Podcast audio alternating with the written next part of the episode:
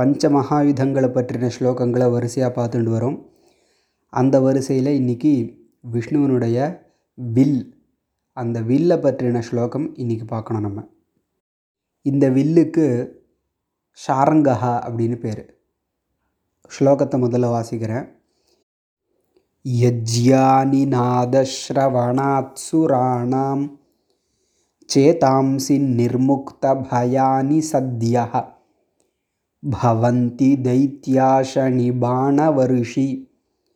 शार्ङ्गं सदाहं शरणं प्रपद्ये யஜ்யானிநாத ஸ்ரவணாத் ஜியானிநாதகான நான் கயிற்றினுடைய நினாதகா ஒலி ஜியா சப்தத்தினால நான் கயிறு சொல்லப்படுறது அதாவது யுத்தம் பண்ணுபவர்கள் வில்லில் அடிக்கடி அம்பை தொடுத்து அந்த அம்பை எய்வார்கள் அப்படி தொடர்ச்சியாக பண்ணும்பொழுது நடுவில் அந்த வில்லு வந்து நல்லா டைட்டண்டாக இருக்கா அப்படின்னு செக் பண்ணுறதுக்கு அந்த நான் கயிற்றை தட்டி பார்ப்பார்கள். அந்த நான் கயிற்றை இப்படி தட்டும் பொழுது வீணை மாதிரி நல்லா ஒரு சவுண்டு வரும். அந்த சவுண்டுக்கு ஜங்காரஹான்னு பேர் இல்லை டங்காரஹான்னு பேர். இந்த சப்தம் விஷ்ணுவினுடைய ஷாரங்கஹாங்கிற வில்லிலிருந்து வரும்பொழுது தேவர்களுடைய பயங்களெல்லாம் நீங்கி போகுமா? அதாவது பெருமாள் தூரத்திலிருந்து யுத்தத்தில் தேவர்களுக்கு உபகாரம் பண்ணுவதற்காக வரும்பொழுது அந்த வில்லை வந்து தட்டி பார்த்துட்டே வருவார். அப்படி தட்டி பார்க்கக்கூடிய அந்த சப்தம் தேவர்களுக்கு தொலைவிலிருந்து கேட்கும். அப்படி கேட்கும் பொழுதே அவர்களுக்கு பயமெல்லாம் நீங்கி போயிடும். பெருமாள் நமக்கு உதவி பண்ணுறதுக்கு வந்தாச்சு இனிமேல் அசுரர்களுடைய கதை முடிஞ்சுது. அப்படின்னு தைரியம் வரும். அதைத்தான் இந்த ஸ்லோகத்தில் வர்ணிக்கிறா.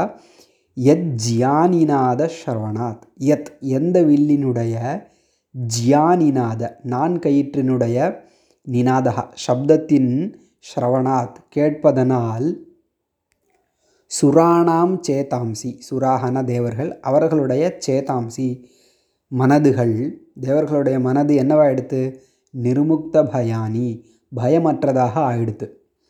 அதாவது எந்த பெருமாளுடைய வில்லினுடைய நான் கயிற்றின் சப்தத்தினால தேவர்களுக்கு பயமெல்லாம் போயிடுமோ? சேதாம்சி நிர்முக்த பயானி. அது எப்போ பயம் போகும்? சத்யா. அந்த சப்தத்தை கேட்ட மாத்திரத்தில் பயமெல்லாம் போயிடும். சத்யா பவந்தி. பவந்தின்னு ரெண்டாவது வரியில் தான் இருக்குது ஆனால் முதல் வரியோட வாக்கியத்தை பூர்த்தி பண்ணிக்கணும். சேதாம்சி நிர்முக்த பயானி பவந்தி. தேவர்களுடைய மனதுகள் பயமற்றதாக ஆயிடும். மேலும் அந்த வில்லு எப்படிப்பட்டது? தைத்தியாசனி பானவருஷி தைத்தியாகன அசுரர்கள். அந்த அசுரர்களின் மேல் அசனி பானவருஷி அசனிங்கிற சப்தத்திற்கு மின்னல் அல்லது இடின்னு அர்த்தம். இடி போல் அல்லது மின்னல் போல் பானங்களை பான சப்தத்துக்கு அம்புன்னு அர்த்தம்.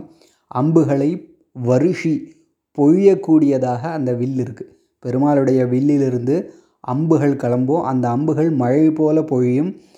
அந்த பொழியக்கூடிய அம்புகள் ஒவ்வொன்றும் இடி போல அசுரர்களை போய் தாக்கும். அப்போது தைத்திய அசனி பான வருஷி. தைத்திய அசுரர்களுக்கு அசனி இடியை போல் அல்லது மின்னலை போல் பானவருஷி அம்புகளை பொழியக்கூடிய ஷார்ங்கம் ஷார்ங்கம் என்ற பெயரை கொண்ட வில்லை சதா அகம் சரணம் பிரபத்யே. எப்பொழுதும் நான் சரணமடைகிறேன். எந்த ஒரு வில்லினுடைய நான் கயிற்றின் சப்தத்தை கேட்ட மாத்திரத்திலேயே தேவர்களுடைய மனதெல்லாம் பயமற்றதாக ஆகிவிடுமோ? எந்த ஒரு வில் அசுரர்களின் மேல் இடி போன்ற அல்லது மின்னல் போன்ற அம்புகளை பொழியுமோ? அப்படிப்பட்ட ஷாரங்கம் என்கின்ற வில்லை நான் சரணடைகிறேன்னு ஸ்லோகத்தினுடைய சாரம். யஜ்யானி நாதஸ்ரவணாத் சுராணாம் चेतांसि निर्मुक्तभयानि सद्यः। भवन्ति दैत्याषणिबाणवर्षि शार्ङ्गं सदाहं शरणं प्रपद्ये।